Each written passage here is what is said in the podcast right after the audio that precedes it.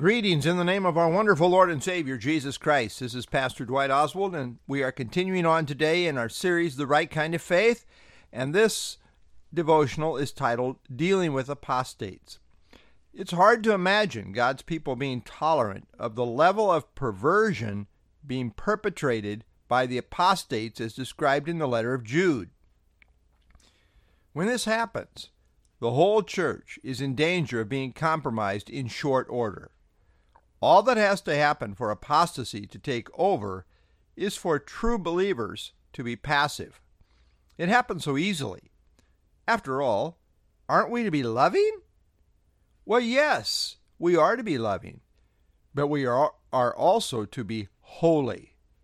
Ephesians 5:11 says, "And have no fellowship with the unfruitful works of darkness, but rather expose them."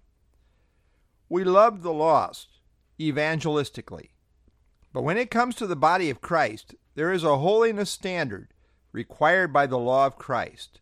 Love must be shared within the bounds of holiness. 1 Corinthians 5 9 through 13 says, I wrote to you in my epistle not to keep company with sexually immoral people. Yet I certainly did not mean with the sexually immoral people of the world, or with the covetous, or extortioners, idolaters since then you would need to go out of the world. But now I have written to you not to keep company with anyone named a brother who is sexually immoral or covetous or an idolater or a reviler or a drunkard or an extortioner, not even to eat with such a person. For what have I to do with judging those also who are outside? Do you not judge those who are inside? But those who are outside God judges. Therefore, put away from yourselves the evil person.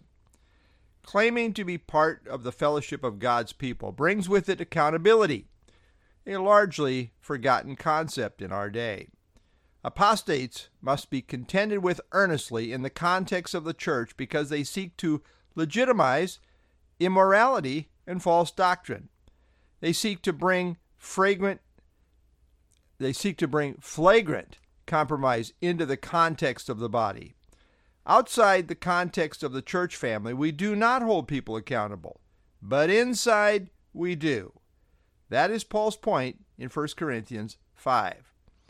We reach out to unbelievers evangelistically with the love of Jesus.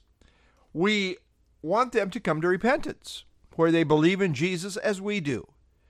But if they come into the context of the church with an agenda to seek to lead people astray, then we must earnestly contend for the faith.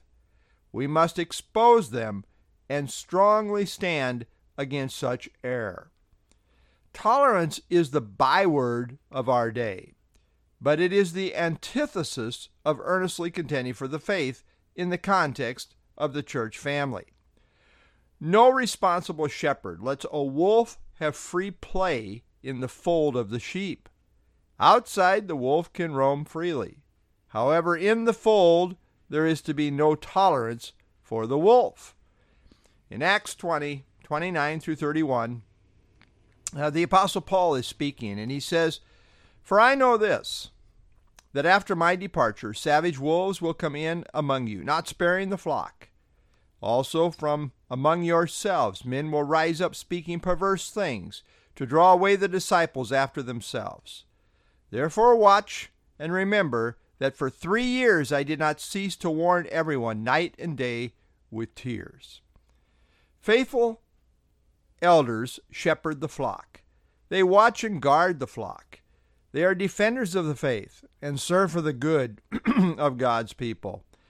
In fact, part of what it means to be qualified to be an elder is that one must be able to defend the faith against false teachers. We must be able to keep them out See Titus 1 9 through 11. So we love the lost evangelistically, but brotherly love requires accountability. And faithfully standing for the faith demands that false doctrine and false teachers be refuted and silenced. Apostasy is like cancer. If it is not cut out, it just continues to grow. Apostates must be dealt with forcefully as we contend earnestly for the faith. This is Pastor Dwight Oswald signing off for now.